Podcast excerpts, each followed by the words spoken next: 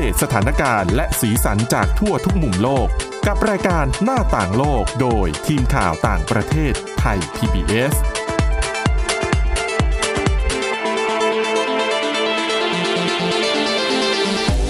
สวัสดีครับต้อนรับคุณผู้ฟังสู่รายการหน้าต่างโลกกับทีมข่าวต่างประเทศไทย PBS นะครับวันนี้อยู่กับคุณกรีนจิราวัฒน์มาสุขและผมก้าวพงศทัศน์สุขพงศ์ครับครับผมสวัสดีครับวันนี้มีทั้งเรื่องโควิด -19 นะครับมีเรื่องของเกาหลีเหนือที่ไปเตือนเยาวชนบอกว่าห้ามเรียกผู้ชายว่าโอป้าตามเกาหลีใต้ด้วยนะคุณกรีนอันนี้น่าสนใจมากทีเดียวนะครับเพราะตอนนี้รู้สึกว่าเหมือนสื่อของเกาหลีใต้เองก็ค่อนข้างที่จะคนเกาหลีเหนือเองก็มีบางส่วนที่รับสื่อของเกาหลีใต้ได้เหมือนกันนะเขาเรียกว่าอะไรทรงพลังครับ นะครับเรามาเริ่มกันที่เรื่องนี้กันเลยดีกว่าเราไปทราบกฎหมายของเขาก่อนของเกาหลีเหนือนะฮะเกาหลีเหนือเคยออกมาโจมตีวัฒนธรรมเคป๊อปของเกาหลีใต้โดยเรียกว่าเป็นการขูดรีดเยาวชนเยี่ยงทาสทั้งนี้โทษของมันก็คือจำคุกในค่ายแรงงานฮะใครที่นำสื่อบันเทิงจากเกาหลีใต้สหรัฐและญี่ปุ่นเข้ามายังเกาหลีเหนือมีโทษสูงถึง15 ปีครับมีคำกล่าวจากทางการเกาหลีเหนือระบุว่าการดูซีรีส์เกาหลีใต้หรือการเสพวัฒนธรรมเกาหลีใต้เนี่ยจะทำให้พลเมืองของเกาหลีเหนือเนี่ยอยากหนีออกจากประเทศโทษ15 ปีคุณยอมแลกไหมถ้าโดนจับได้ว่าเสพไม่ว่าจะเป็นเพลงหรือว่าซีรีส์จากเกาหลีใต้เนี่ยโดนจำคุก15 ปีนะฮะเขาบอกว่าคุณเคยถูกเตือนจากการใช้ภาษาที่ไม่ถูกต้องตามหลักไวยากรณ์ไหมอย่างของไทยเองก็มีเรื่องของการสะกดคำค้าค่ะซึ่งก็โดนประนามกันในโลกโซเชียลมีเดียเยอะแยะเต็มไปหมดเลยนะครับล่าสุดเนี่ยเกาหลีเหนือเองก็ออกคำเตือนเยาวชนในประเทศห้ามไม่ให้ใช้คำแสลงจากเกาหลีใต้และให้ใช้ภาษาที่ถูกต้องตามหลักการของเกาหลีเหนือการออกเตือนเยาวชนในครั้งนี้เนี่ยถูกตีพิมพ์ในหนังสือพิมพ์ของรัฐบาลเกาหลีเหนือฮะที่ระบุเตือนถึงแฟชั่นไม่ว่าจะเป็นทรงผมการแต่งตัวจากเกาหลีใต้ที่มันรั่วไหลเข้ามายังเกาหลีเหนือโดยคำเตือนดังกล่าวเนี่ยเป็นส่วนหนึ่งจากการออกกฎหมายใหม่ของเกาหลีเหนือเพื่อป้องกันการรุกรานทางวัฒนธรรมของประเทศกฎหมายป้องกันการสอดแทรกทางวัฒนธรรมของเกาหลีเหนือเนี่ยมีโทษสูงสุดถึงการจำคุกนะฮะไปจนถึงการประหารชีวิตเลยทีเดียวโดยหนังสือพิมพ์โรดงชินมุนเนี่ยออกคำเตือนเยาวชนเกาหลีเหนือถึงอันตรายจากวัฒนธรรมป๊อปจากเกาหลีใต้หนังสือพิมพ์ได้มีการตีพิมพ์ข้อความระบุว่าการสอดแทรกทางอุดมการณ์และวัฒนธรรมภายใต้ป้ายประกาศสีสันสดใสของชนชั้นกระมุนพีนั้นกระดุมพีนั้นอันตรายยิ่งกว่าฆ่าศึกศัตรูที่ติดอาวุธปืนเสียอีกทั้งนี้เกาหลีเหนือพยายามต่อต้านวัฒนธรรมจากเกาหลีใต้มานานแล้วนะฮะโดยเฉพาะอย่างยิ่งพวกซีรีส์เกาหลีแล้วก็เพลงของเกาหลีใต้ที่โด่งดังไปทั่วโลกนะฮะวัฒนธรรมเหล่านี้กำลังสอดแทรกเข้ามาในพรมแดนของเกาหลีเหนือมันมีอยู่ช่วงหนึ่งที่มันมีปัญหากันระหว่างชายแดนที่เกาหลีใต้ก็แสบนะใช่ก็ใช้วิธีการตั้งลำโพงใหญ่ๆเลยคือมาเป็นแผงใหญ่ๆเลยแล้วเปิดเพลง K-pop ไปฝั่งเกาหลีเหนืออันนั้นคือเห็นภาพได้ชัดเจนที่สุดเลยนะครับแล้วก็มีการปล่อยบอลลูนอันนั้นก็เป็นชาวเกาหลีเหนือแปรพักที่มาอยู่ที่เกาหลีใต้ก็จะปล่อยบอลลูนแล้วก็ในบอลลูนก็จะมีการห้อยโปสเตอร์คำเชิญชวนให้ย้ายมาอยู่เกาหลีใต้รวมถึงโปสเตอร์ภาพของ K-pop นักร้องซีรีส์อะไรอย่างเงี้ยก็จะอยู่ในบอลลูนที่ไปด้วยแล้วมันก็จะไปตกฝั่งเกาหลีเหนือนะฮะนอกจากนี้เนี่ยในหนังสือพิมพ์ยังระบุตัวอย่างของการใช้คำแสลงจากเกาหลีใต้ด้วยซึ่งถือว่าผิดไปจากหลักการทางภาษาของเกาหลีเหนือตัวอย่างเช่นการใช้คำว่าโอป้าอย่างของไทยเราก็จะมีการใช้กันนะเพราะว่ามันติดมาจากซีรีส์เกาหลีถูกไหมก็จะเรียกพี่ผู้ชายว่าโอป้าอะไรอย่างเงี้ยที่แปลในภาษาเกาหลีว่าพี่ชายเกาหลีใต้ใช้เป็นคำแสดงของผู้หญิงใช้เรียกแฟนหนุ่มหรือไอดอลชายที่ชื่นชอบแต่เกาหลีเหนือเนี่ยไม่ให้ใช้คำนี้นอกจากนี้ทางการเกาหลีเหนือยังได้ออกข้อปฏิบัติที่ระบุให้ประชาชนใช้ภาษาเกาหลีสำเนียงเปียงยางให้ถูกต้องตามหลักไวยากรณ์ของเกาหลีเหนือคำสั่งนี้เป็นผลพวงมาจากการที่เกาหลีเหนือเริ่มต่อต้านวัฒนธรรมจากต่างชาติอย่างเข้มข้นโดยเฉพาะช่วงหลังมานี้ที่คิมจองอึนเนี่ยผู้นำรุ่น ที่3ของเขาเนี่ยขึ้นสู่อำนาจก็จะมีข่าวการต่อต้านอย่างเงี้ยออกมาเรื่อยๆนะฮะอันนี้เป็นเรื่องแรกที่เอามาฝากกันแต่ว่าเราในฐานะคนไทยอ่ะเราก็เสพนะสื่อเกาหลีเขาเรียกว่าอะไรซีรีส์เกาหลีต่างๆเพลงเกาหลีบ้างรวมถึงนักร้องไทยที่ไปโด่งดังที่เกาหลีเราก็เสพใช่ไหมมันก็เป็นความบันเทิงอ่ะแต่ว่าทางเกาหลีก็จะมีความเข้มข้นทางเชื้อชาติทางชาติของเขาการรักชาติอย่างเงี้ยเขาก็จะปลุกระดมกันเรื่อยๆนะฮะความไม่ถูกกันเป็นบาดแผลทางประวัติศาสตร์ตั้งแต่สมัยก่อนด้วยนะครับมันมีความพยายามที่จะผสานรอยร้าวกันหลายครั้งนะมีตัวกลางที่พยายามเข้าไปเป็นประเทศที่คอยเชื่อมความสัมพันธ์อ่ะก็หลายประเทศแต่ก็ไม่สำเร็จสักทีท้ายที่สุดแล้วมันก็จะลงเอยด้วยการที่แบบว่ายกเลิกการทำลายยกเลิกความสัมพันธ์อะไรอย่างเงี้ยเคยมีโอลิมปิกปีหนึ่งที่สองประเทศนี้ร่วมกันแล้วก็เดินอยู่ภายใต้ธงเดียวกันก็คือเกาหลีนะครับอันนี้ก็ดีนะตอนนั้นเรายังลุ้นเลยว่าคงจะมีแบบมีภาพให้เห็นแบบดีๆอย่างเงี้ยคือก่อนหน้านี้สัญญาณมันก็ดีมาตลอดนะครับแต่ว่ามันมีตัวแปรหลายตัวแปรเหมือนกันแล้วก็ปฏิเสธไม่ได้ด้วยว่าชาติมหาอำนาจอย่างสหรัฐเนี่ยก็มีบทบาทสูงญี่ปุ่นเองด้วยรัสเซียเองด้วยคือการที่จะดีกันของสองฝ่ายเนี่ยมันก็ต้องมีตัวแปรเหล่านี้เข้ามาเป็นตัวตัดสินด้วยเหมือนกันนะครับเราได้เห็นภาพของโดนัลด์ทรัมป์ที่เดินเข้าไปในฝั่งของเกาหลีเหนือนะฮะที่ DMC ใช่ไหมตอนนั้นก็มีการเจรจากันนะเปิดโต๊ะวงเจรจากันแต่ก็อย่างที่ทราบแหละพับไปนะฮะเรามาต่อกันที่ข่าวที่2ของผมกันดีกว่าฮะก็คือเรื่องของอินเดียงานวิจัยของรัฐบาลอินเดียเนี่ยเผยว่าประเทศอินเดียอาจจะมีประชากรที่มีภูมิคุ้มกันโควิด -19 แล้ว2ใน3ซึ่งไม่น้อยนะไม่น้อยอันนี้คือเยอะมากนะครับแต่ต้องดูก่อนว่าภูมิคุ้มกันมันเกิดจากอะไรภูมิคุ้มกันมันเกิดจากส่วนมากเนี่ยเกิดขึ้นจากการติดเชื้อเองอันนี้ไม่ดี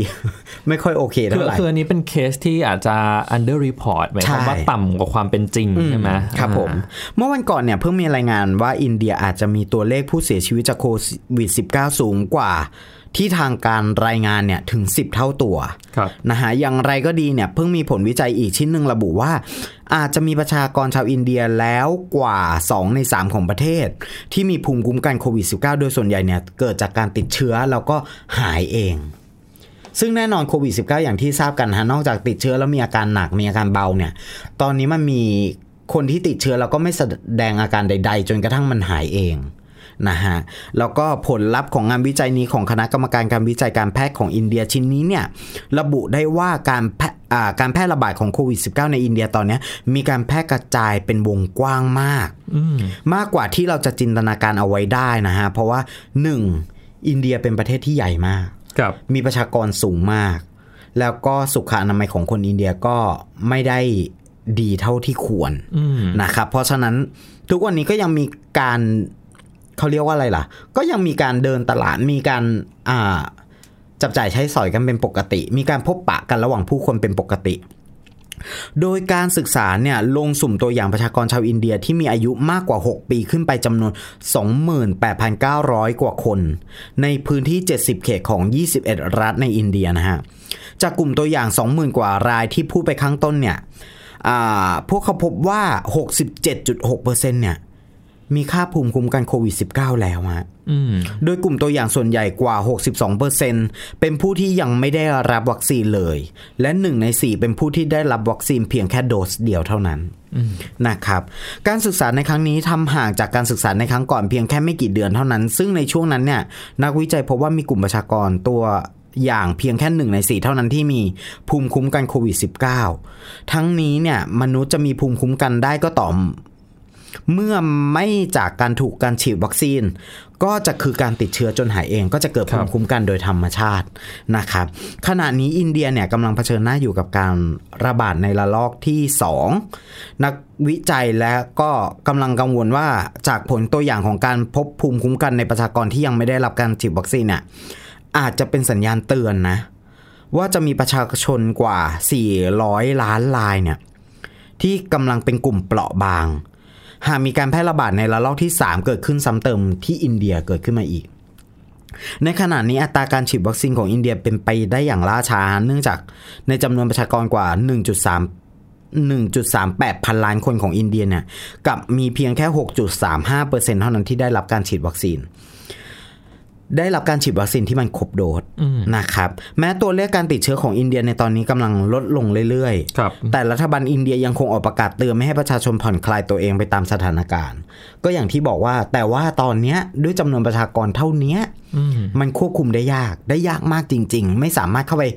จำกัดกลุ่มได้ขนาดของไทยเราอะ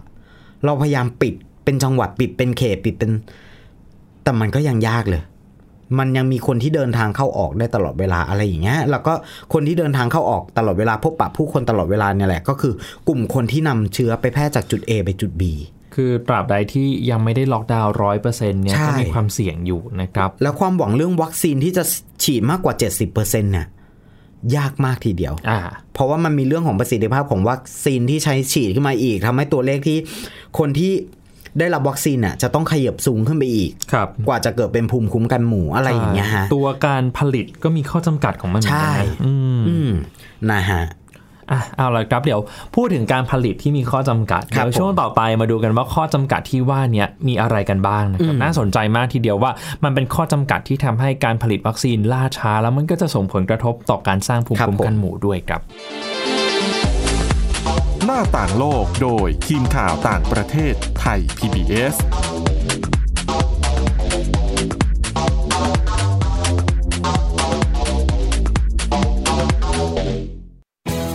ไทย PBS Digital Radio Infotainment for All สถานีวิทยุดิจิทัลจากไทย PBS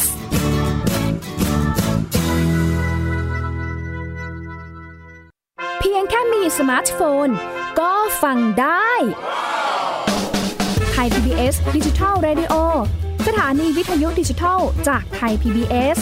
เพิ่มช่องทางง่ายๆให้คุณได้ฟังรายการดีๆทั้งสดและย้อนหลังผ่านแอปพลิเคชันไทย PBS Radio หรือ www.thaipbsradio.com ไทย PBS Digital Radio Infotainment for All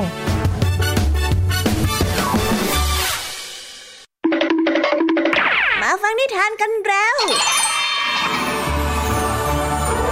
เปิดโลกจินตนาการกับไทย PBS Podcast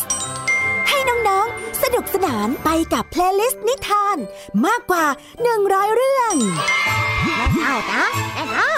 จากคิสอ้าวนิทานสุภาษิตและสื่อเสียงนิทานฟังได้ที่ www.thaipbspodcast.com และแอปพลิเคชัน Thai PBS Podcast ตั้งแต่วันนี้เป็นต้นไป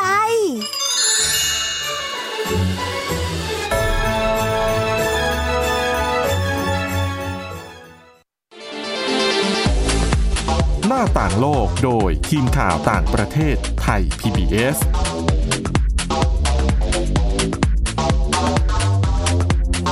กลับมาสู่ช่วงที่2ของหน้าต่างโลกนะครับช่วงนี้ชวนคุยกันเรื่องสาเหตุว่าทำไมการผลิตวัคซีนถึงทำได้จำกัดมันเป็นปัญหาที่เรื้อรังเหมือนกันนะคุณกรีนตั้งแต่ช่วงต้นปีเราก็จะได้ยินว่าCOVAX เองขององค์การอนามัยโลกเนี่ยนะครับที่เป็นโครงการในการจัดสรรวัคซีนเนี่ยก็ทำได้ไม่เต็มที่เพราะว่ามีปัญหาเรื่องของวัคซีนที่มาได้เนี่ย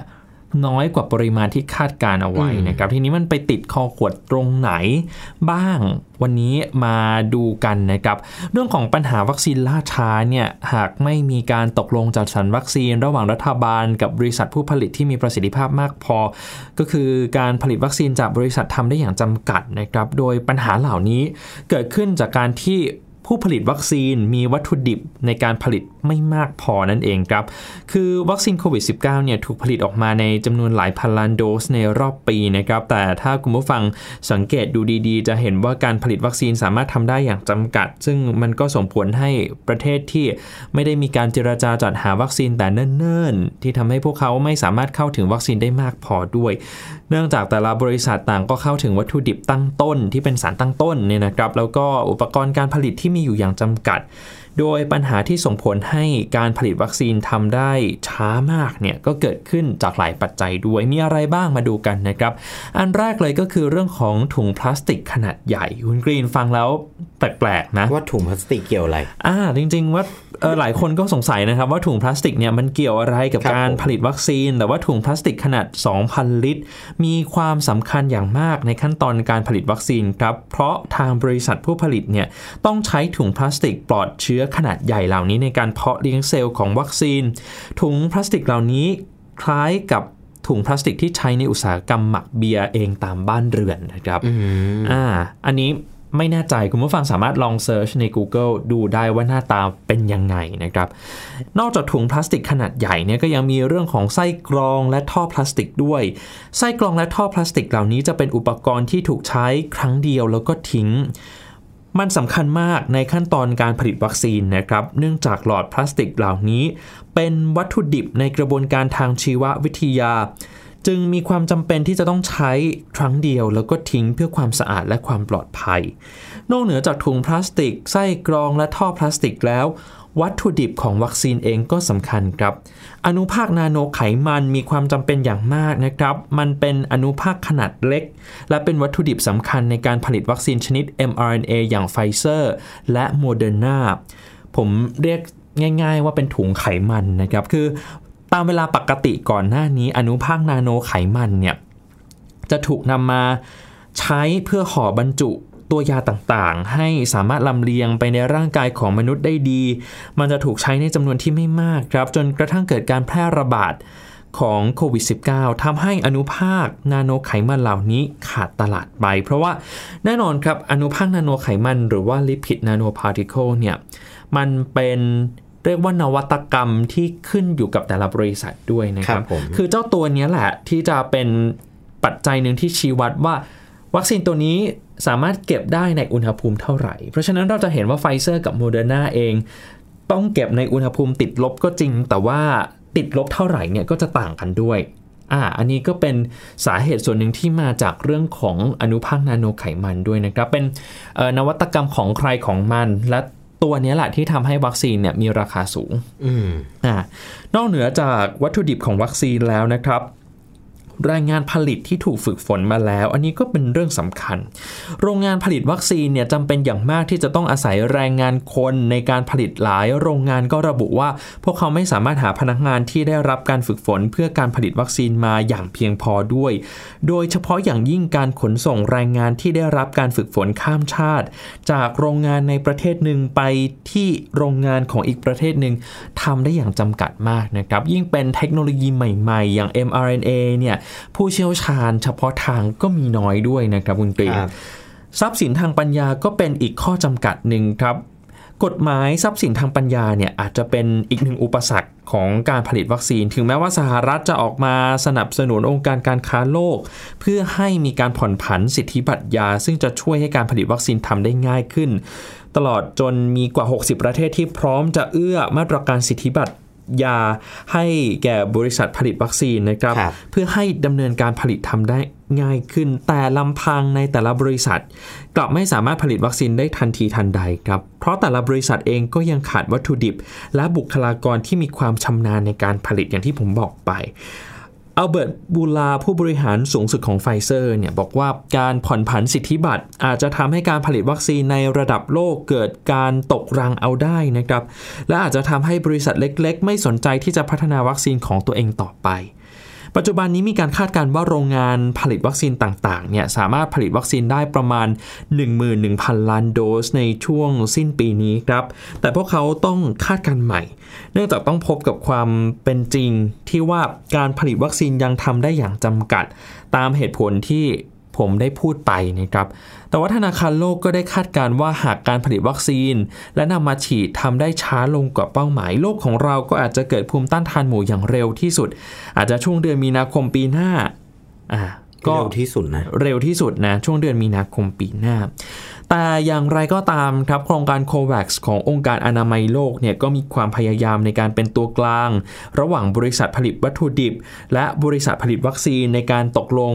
ซื้อวัตถุดิบให้กันและกันเพื่อลดปัญหาคอขวดเหล่านี้นะครับโดย COVAX ก็คาดหวังว่าพวกเขาจะกระจายวัคซีนไปยังประเทศต่างๆทั่วโลกได้อย่างเท่าเทียมและรวดเร็วมากที่สุดเพื่อให้โลกกลับสู่สถานการณ์ปกติอีกครั้งหนึ่งมีเรื่องของ COVAX มาปิดท้ายนิดหน่อยนะครับคือหลายๆคนเนี่ยก็อาจจะได้ยินว่า COVAX เป็นโครงการสำหรับประเทศรายได้ต่ำประเทศยากจนใช่ไหมคุณกรีนแต่จริงๆแล้วเนี่ยถ้าเราไปดูตัวโครงสร้างของโครงการนี้ไม่ได้จำกัดเฉพาะประเทศรายได้ต่ำเท่านั้นนะครับที่จะเข้าร่วมโครงการได้ประเทศรายได้สูงหรือรายได้ปานกลางค่อนไปทางระดับสูงเนี่ยก็สามารถเข้าร่วมโครงการได้เหมือนกันนะครับคือการเข้าร่วมโครงการเนี่ยเขาก็จะแบ่งออกเป็น2กลุ่มครับคือกลุ่มประเทศที่เรียกว่าทำสัญญาซื้อวัคซีนแล้วอันนี้ก็คือประเทศรายได้ต่ำหรือรายได้ปานกลางที่รอรับบริจาคจากโครงการ COVAX นะครับอีกกลุ่มหนึ่งเนี่ยก็คือประเทศที่สั่งซื้อวัคซีนด้วยเงินทุนของตัวเองหรือว่า SFP Self Financing Participant เนี่ยนะครับก็คือประเทศที่เข้าร่วมแต่ว่าเราเอาเงินไปจ่ายนะเงินจำนวนนี้ก็จะเป็นค่าในการพัฒนาวัคซีนการศึกษาวิจัยต่างๆนะครับถ้าดูในอาเซียนเนี่ยประเทศที่อยู่ในกลุ่มใช้เงินทุนตัวเองซื้อวัคซีนก็มีมาเลเซียสิงคโปร์บรูไนนะครับถ้าไทยจะเข้าร่วมอย่างที่มีข่าวก่อนหน้านี้ไทยก็ต้องมาต่อคิวรอในกลุ่มนี้เหมือนกันส่วนกัมพูชาเมียนมาอินโดนีเซียฟิลิปปินส์ลาวเวียดนามก็จะอยู่ในกลุ่มประเทศที่ทำสัญญาสั่งจองล่วงหน้าก็คือรอรับวัคซีนทีนี้ในกลุ่มของประเทศที่สั่งซื้อวัคซีนด้วยเงินทุนตัวเองเขาก็แบ่งแยกย่อยออกเป็น2กลุ่มอีกเหมือนกันนะครับคือกลุ่มที่ทำสัญญาซื้อขายแบบผูกมัดกับกลุ่มที่ทำสัญญาซื้อขายแบบมีทางเลือกกลุ่มผูกมัดเนี่ยคืออะไรก็คือวัคซีนชนิดไหนก็ได้แค่นั้นไปเลย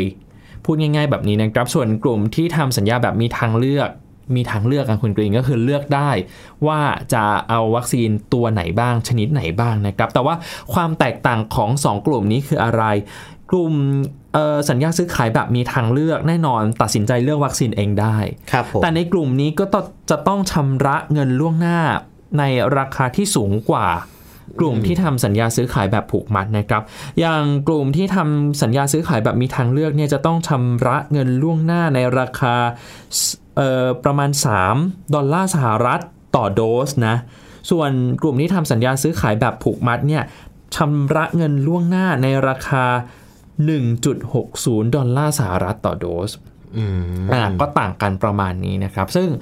ตอนนี้เนี่ยเราก็เห็นละในอาเซียนเข้าไปแบ่งกลุ่มอย่างไรนะครับในอาเซียนตอนนี้เนี่ยข้อมูลเมื่อสัปดาห์ที่แล้วบอกว่ามีประเทศที่ได้รับวัคซีนไปแล้วเนี่ย7ประเทศนะครับรวมทั้งหมด33ล้านโดสซึ่ง2ประเทศที่ยังไม่ได้รับแล้วเข้าร่วมกับโครงการ COVAX ก็คือสิงคโปร์กับเมียนมาเนี่ยเขากำลังเร่งที่จะจัดสรรวัคซีนมาให้นะครับตอนนี้เมียนมาก็เผชิญกับวิกฤตหนักเหมือนกันกับโควิด -19 ส่วนสิงคโปร์ไม่ได้รับนะครับแล้วสิงคโปร์ก็เตรียมที่จะบริจาควัคซีนของตัวเองให้กับโครงการ COVAX ด้วยเหมือนกันแต่ว่านายกรัฐมนตรีลีเซียนลุงเองก็ยังไม่ได้ระบุชัดเจนว่าจะบริจาคในปริมาณเท่าไหร่ในช่วงเวลาไหนแต่ก็ถือเป็นการให้ความร่วมมือกับโครงการนี้เป็นการสร้างความตระหนักให้กับเวทีชุมชนนานาชาติเหมือนกันนะครับคุณกรีนนอกจากนี้โครงการ COVAX เนี่ยนอกจากจะเป็นการจัดสรรวัคซีนให้ประเทศรายได้ต่ำหรือประเทศกลุ่มอื่นๆแล้วนะครับก็ยังเป็นช่องทางในการให้สหรัฐบริจาควัคซีนผ่านช่องทางนี้ด้วยเราจะเห็นว่าก่อนหน้านี้เนี่ยก็มีหลายประเทศเหมือนกันอย่างเช่นอินโดนีเซียฟิลิปปินส์ลาวที่ได้รับบริจาควัคซีนจากสหรัฐนะครับรวมถึงเวียดนามด้วยอย่างเวียดนามกับอินโดนีเซียเนี่ยได้โมเดอร์นาไปส่วนลาวกับฟิลิปปินส์ก็ได้จอห์นสันแอนด์จอห์นสันไปนะครับจะเห็นว่าตอนนี้เนี่ยหลายคนอาจจะมองว่า COVAX อาจจะไม่ได้มีประสิทธิภาพในการจัดสรรวัคซีนเท่าที่ควรมุมหนึ่งนะครับว่า จริงๆพอนำมาใช้จริงแล้วเนี่ยมหาอำนาจก็มีอิทธิพลเหนือกว่าอยู่ดีแต่อย่างน้อยถ้าเราดูข้อดีของ COVAX เนี่ยก็เป็นการรับประกันความเสี่ยงเหมือนกันนะเพราะว่าเขาก็ไม่ได้ปิดกั้นนะครับว่าเข้าร่วมโครงการ COVAX แล้วห้ามไปทำสัญญาโดยตรงกับบริษัทผู้ผลิตวัคซีนนะเราจะเห็นได้จากมาเลเซียเนี่ยก็มีดีลโดยตรงกับ Pfizer กับ AstraZeneca แล้วก็ยังเข้าร่วมโครงการ COVAX ด้วยแล้วมาเลเซียก็เป็นประเทศรายได้ปานกลางค่อนข้างสูงเหมือนกับไทยด้วยนะครับเขาเรียกว่า COVAX เนี่ยคือตัวที่ขยายโอกาสในการเข้าถึงวัคซีนใช่เพราะว่าถ้าสมมติดีลที่คุณไปดีลโดยตรงกับบริษัทวัคซีนเนี่ยการจัดส่งล่าช้าออกไปไม่เป็นไปตามแผนอย่างน้อยก็ยังมีตัวที่รับประกันได้ว่าน่าจะได้วัคซีนมาจาก COVAX เหมือนกันอันนี้ก็จะเป็นตัวกระจายความเสี่ยงของการจัดสรรวัคซีนได้ในระดับหนึ่งด้วยนะครับก็เป็นการรับประกันถึงแม้ว่ามันจะมีข้อวิพากษ์วิจารณ์เยอะก็ตามหลายคนอาจจะบอกว่า COVAX เองก็ติดเรื่องปัญหาข้อขวดตอนที่อินเดียเผชิญการระบาดมากแล้วอินเดียก็ระงับการส่งออกวัคซีนไปทำให้ได้วัคซีนไม่เป็นไปตามเป้าหมายแต่ตอนนี้เราเริ่มเห็นกันแล้วครับว่าในอาเซียนเองก็ทยอยรับวัคซีนอย่างน้อยได้1โดสเนี่ยมันก็ยังช่วยเหลือคนได้นะคุณกรีนดีกว่าไม่ได้อะไรเลยนะครับผมคุณผู้ฟังที่อยากจะติดตามฟังประเด็นย้อนหลังสามารถไปย้อนฟังได้ในพอดแคสต์แล้วก็ Spotify นะครับเสิร์ชชื่อรายการหน้าต่างโลกแล้วก็เลือกประเด็นที่สนใจได้เลยครับแล้วก็ทางทีมข่าวต่างประเทศไทย PBS ก็ยังมีเรื่องราวเกี่ยวกับโควิด -19 แล้วก็ประเด็นเด่นรอบโลกมาเล่าให้ฟังแบบนี้ทุกสัปดาห์เช่นเคยนะครับสำหรับสัปดาห์นี้หมดเวลาแล้วนะครับคุณกรีนจิรวัตรมาสุขผมก้าวพงศธรสุขพงศ์ลาไปก่อนสวัสดีครับสวัสดีครับ Thai PBS Podcast View the world via the voice